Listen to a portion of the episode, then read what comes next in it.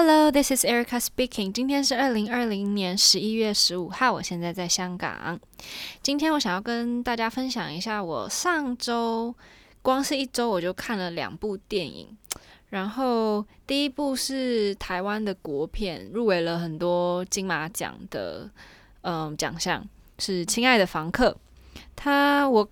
就不多说，就是他在演什么，因为可能有人是想看呐、啊，然后而且 Podcast 还是 YouTube 上面都有很多人在讲这部电影的解析，或者是嗯人物的分析之类的，所以如果需要很专业的资讯的话，呃，可能我的 Podcast 就不太适合你。我单纯就是想要分享一下我看完这部电影的感触，对，然后对，第一部电影是《亲爱的房客》。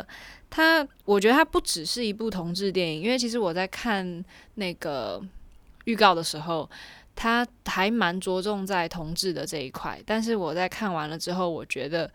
就算把同志这一个元素抽掉的话，它还是会以还还是会是一个非常就嗯，你身边很多人可能会发生的故事的一个综合体。他看完了之后会有一种。嗯，淡淡的的悲伤的那种感觉，但是是温暖的，就不是像有一些可能什么战争片啊什么，就哇，整个人看完很沉重什么的。它是会带给你，就会让你觉得爱的温暖，然后一些很多事情是你没办法控制的，但是还是要好好的爱人的那一种小小的温暖，然后对爱的人的重视。我觉得他那一份那样子的一个心情，那个感受是刻画得很强烈，然后整个电影的节奏也都很舒服。就有的时候你看电影的时候，可能会想说：“哦，怎么还没结束？就是怎么演到这里好像应该差不多了，怎么还没结束？”这样没有，就是一部他从头到尾就是非常的 smooth，然后也不会在一个。场景可能停留太久，然后你就会觉得说啊，这个讲话怎么讲这么多，就还可以赶快接受接接到下一个环节。就可能如果你是看 Netflix 的话，你就会开始跳，就一点感觉都没有，一点这样的感觉都没有，就是非常的舒服的一个电影。然后有一个部分是让我觉得比较诶，怎么瞬间就转换了的是奶奶的心境。奶奶是嗯、呃、男主角的恋人的妈妈，然后在。男主角恋人去世了之后，男主角就担起了这个照顾这个家的责任，所以也照顾这个阿嬷，然后男主呃恋人的小孩。然后呢，奶奶在刚开始的时候就一直是一个，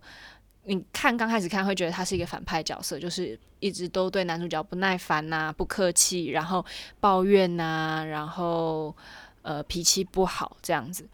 然后一一方面是他的病痛，然后一方面是在他的认知里面，就是因为这个男主角他儿子才会去世嘛。然后一直到中间，就他病情越来越恶化啊，然后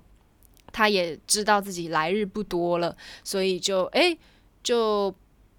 呃同意让男主角去收养他儿子的小孩，这样这个过程我有一点就是诶。会不会其实，在真实的世界、真实的人生当中，不会这么顺利的？就就算发生了这么多事情，但是其实你从小的想法啊，一直到老了，是没有那么快、那么容易去改变的，所以才会有这么多呃长辈跟小孩的争执嘛，就是因为这样子的观念是不可能一下子就转变的，所以才会发生。那这个很快的转变的过程是在嗯一个晚上，然后那个阿嬷就跟男主角就说：“哦，其实我已经没有怨恨你很久啦，然后你也不要觉得是自己的错。”就是从前面到这一段，我觉得有一点点太快了，就是我没有跟上这个节奏。那其他部分是。没有这样子的感觉，对。然后最感人的部分，应该就是我就非常肤浅，就是大家会哭的地方，我都会哭。就男主角带着小孩上山，然后警察要来抓，然后他踏出帐篷的那一瞬间，小孩就因为其实就是把男主角视为自己的爸爸或甚至是妈妈，然后就抱着他说：“哦，不要走，就是警察不要把他抓走，他是我最爱的家人。”这那一瞬间，我真的是哇，我就开始吸鼻涕，口罩里面都是我的眼泪。哦，对，顺带一提，现在因为疫情的关系嘛，就是电影院都不能吃爆米花，因为不能把口罩拿下来。嗯，对，好，这是题外话。然后我觉得男主角的恋人就是有形成一个蛮强烈的对比，因为并不是世界上所有的人对爱一个人的勇气会这么的足，就是他变成一个比较普通的一个方向的表现，就是你会对身边的人事物感到恐惧啊，然后。呃，对别人的想法，你也会感到害怕，因为其实现在在很多什么网红啊，他们就会说，哦，你要表现最真真实的自己啊，然后不要为自己感到羞耻什么。但是其实就是因为世界上大部分的人，大部分人都是普通的，会。有这些感受，所以才会有这样的这些网红出现嘛。然后，所以我觉得他对爱的那个害怕，然后逃离，最终甚至他意外身亡的这个过程，我就觉得他就是一个很平凡的一个想法跟心境。然后，因为他刚开始的时候。就电影刚开始，我就知道他是已经去世的一个状态，所以其实刚开始的时候，我猜他是自杀的，因为在整个过程当中，你会就知道他呃老婆是因为什么样的原因而知道自己的性向啊，然后他可能自己觉得本来是不用发生这件事情的，可能本来他还是可以有一个幸福美满的家庭，然后外界也不用接受到外界的一些。指责之类的事情，所以他有一个怨恨，然后后悔、害怕，所以他逃离了那样的一个状态，所以他最后高山症身亡嘛。所以我就觉得他跟就是男主角就会是剩下来的那个人，然后他必须承担所有的悲伤啊，但是他依然给予这个孩子满满的父爱，就是。在这个电影里面，就是一个我感觉就是一个非常正派，然后很坚强的一个角色，因为他一直到最后，其实都希望小孩不要说出是自小孩把那个药喂给奶阿嬷的事情，他就一直是说人是他杀的，然后药也是他拿的嘛。但最后在电影的最后，小孩因为看到了。那个男主角被警察抓走之前给他留的一封信，所以小孩也觉得就，呃，爸爸就是为了我好，那我也想要保护爸爸，爸爸不是坏人，所以我要告诉警察说，呃，是我把药给阿嬷的，这样。那这个过程我就更强烈的感觉是说，小孩其实没有想象中，就是不管是小孩，不管是大人。呃，或者是不，就不管怎么样的人，这个世界上心人心一定是脆弱的，这是我也认同的东西。但是没有想象中的这么的不坚定，跟没有办法振作。所以，如果你没有信心，瞒着或骗。这个人一辈子的话，就你就要不就让他永远都不知道，你要不你一开始就告诉他，你亲口跟他说实话，虽然他依旧会受伤，就是哦，我爸爸是因为怎么样的原因跟妈妈离婚，然后为什么我会有两个爸爸，然后其实这个新的爸爸也不是为了我的，就是。名字下的房子才会要收养我啊！其实他就是因为很爱我，所以他想要跟我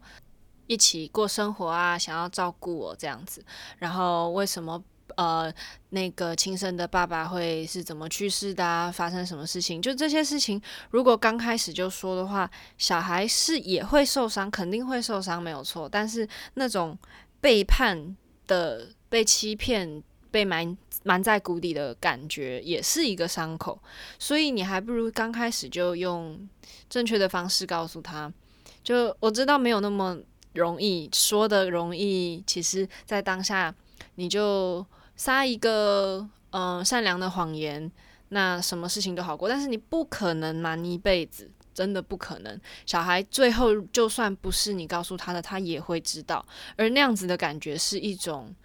欺骗的感觉，就那种信任感是很难再回来的，所以你还不如亲自亲口就先说出来了。那他可能会对这件这个实话这个事情而感到他自己会有自己的价值观，他会去批判你，他会去觉得哦，你做错事情了，然后你现在跟我讲，然后会觉得很受伤。但那种背叛、欺骗的感觉是你是可以避免的，你为什么刚开始还要骗他呢？我是这么觉得啦，可能有更多。的事情我没有办法想象到，但是我自己是觉得，就我自己的经历、自己的感受是，你就跟我讲实话，你都做了，都做了的事情是事实。不管怎么样，我有一天还是会知道的。要么你有种，就是从头到尾，等到我死的那天，你都不要跟我说这样。对，这是我的感觉。那亲爱的房客就差不多分享到这里，也没有太大的什么其他的东西要讲哦。他的那个主题曲我觉得还蛮好听的，就是歌词是因为最后他的那个角色设定是那个歌词后半段是小孩填词的，所以他的那个语句是很可爱，很像那种童话故事会有的那些字，但是整个旋律啊，然后。带给人的那种可爱的、温馨的那种感觉，我觉得听起来还是蛮舒服，还蛮好听的。这样，然后还有第二部电影，就大家肯定知道我看了什么，因为最近在香港终于上映了，这几天上映的星期四。对，这《亲爱的房客》跟。嗯，我接下来讲的这一部都是星期四上映的，然后台湾都已经上映很久了，我就看着大家都已经去看了，然后什么不管是午夜场啊，什么抢票啊，然后都呃有些人没看到啊，然后什么网有些网红有看了首映啊，我就哇，我好想看哦，然后就为了那个对，就是为了这个电影，我就还把他之前的动画全部都看完了，没错，就是。《鬼灭之刃》，而且因为他的那个动画是接着那个电影的，嗯，剧情就是他的动画总共有二十六集，然后接下来剧情就是电影的剧情，所以我还我就花了四天左右吧，四天左右就把那个动画看完，然后星期六就是昨天去看了剧场版，这样我觉得很厉害耶，这个动画就是。是一种视觉的饗宴，就我没有想到，就是动画里面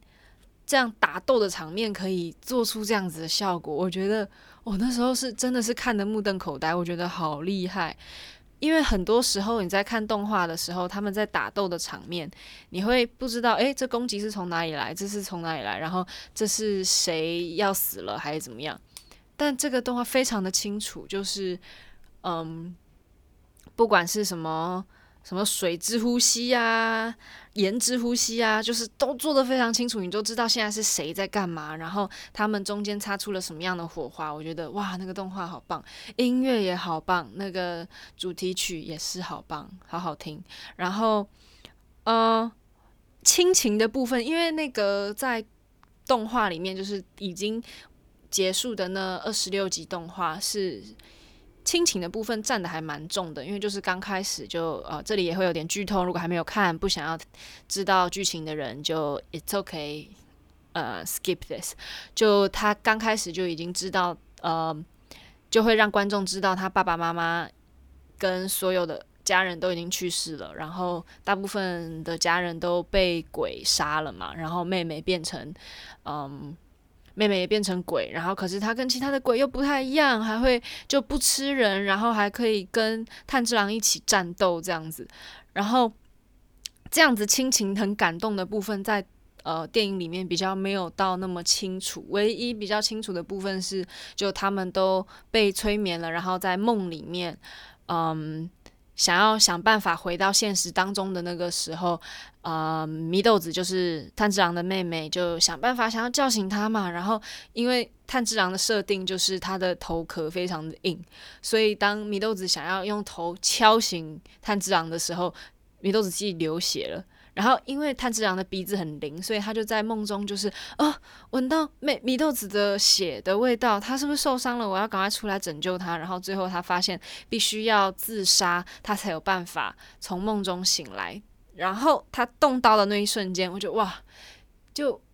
你为了醒来，然后救妹妹，就是你要做到自杀、自己砍自己脖子的这个动作，我真的觉得好感动。但是如果只有看电影的话，你可能就会觉得，哦，就就这样嘛，就这样嘛。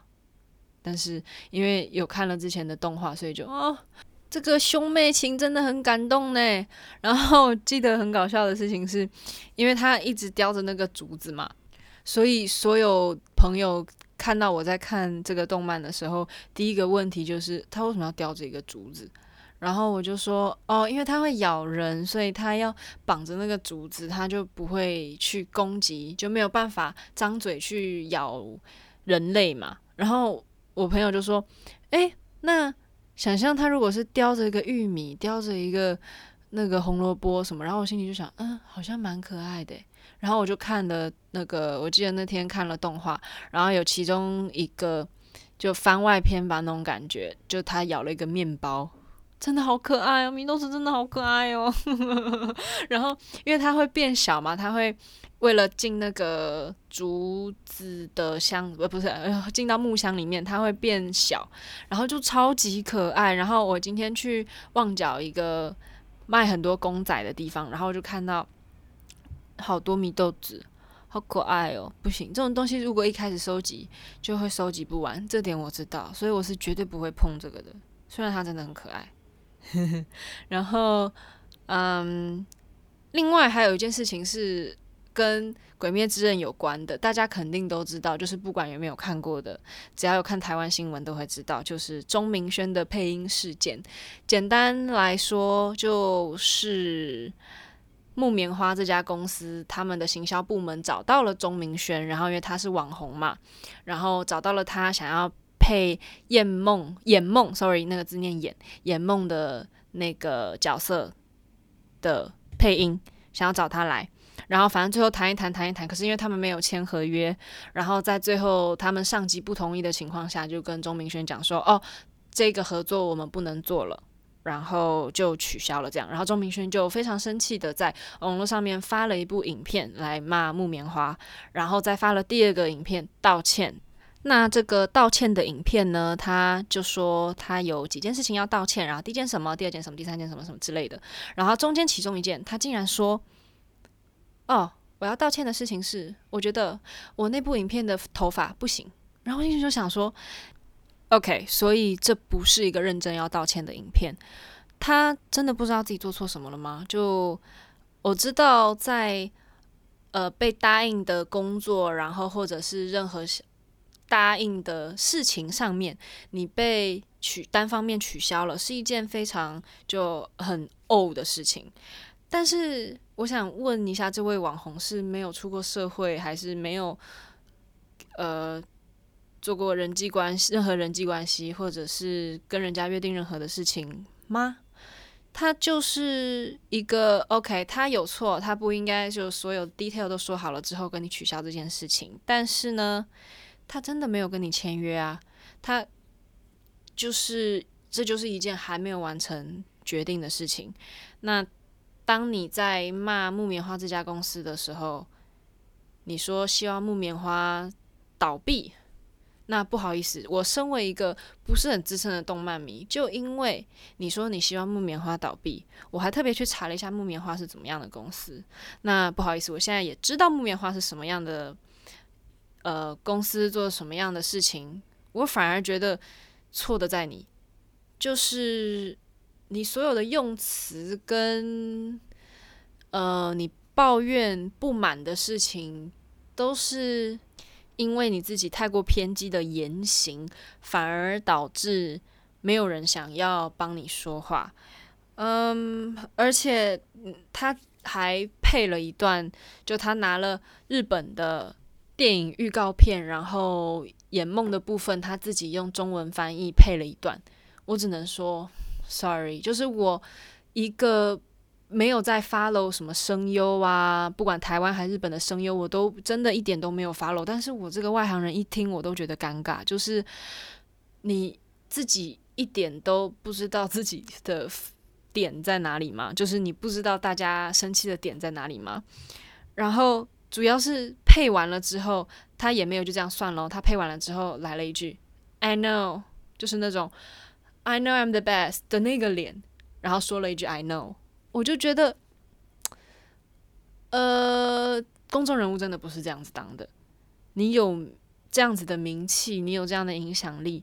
你想要发泄你的愤怒的时候，真的不是用这种方式，只会让人家感到厌恶而已。就是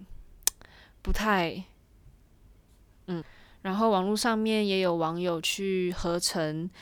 刘杰老师，就是。最后帮《演梦》配音的配音老师的声音，然后跟钟明轩配的音做比较，然后真的是大家如果有兴趣的话，就上 YouTube 查一查就有了。真的你就知道，就我觉得如果。身为一个网红，身为这么有知名度的人，你看到有人合成这样子的影片，你看完你都没有觉得自己那个 I know 有多么的羞耻吗？你不会想把那个影片下架吗？而且你还开盈利。嗯，我真的觉得，就之前我很喜欢钟明轩很多影片都很好笑，然后他很有自己的想法，还出了一本书。但我觉得这件事情是真的错了，就真的不可以这样。嗯，我真的是这样觉得。好啦，那今天就用《鬼灭之刃》做结束。大家在看完之后，可以把它的漫画版也全部都挖出来看一下。我觉得很好看哦，我真的是一看就停不下来了。因为我本来想说这种打打杀杀的动画，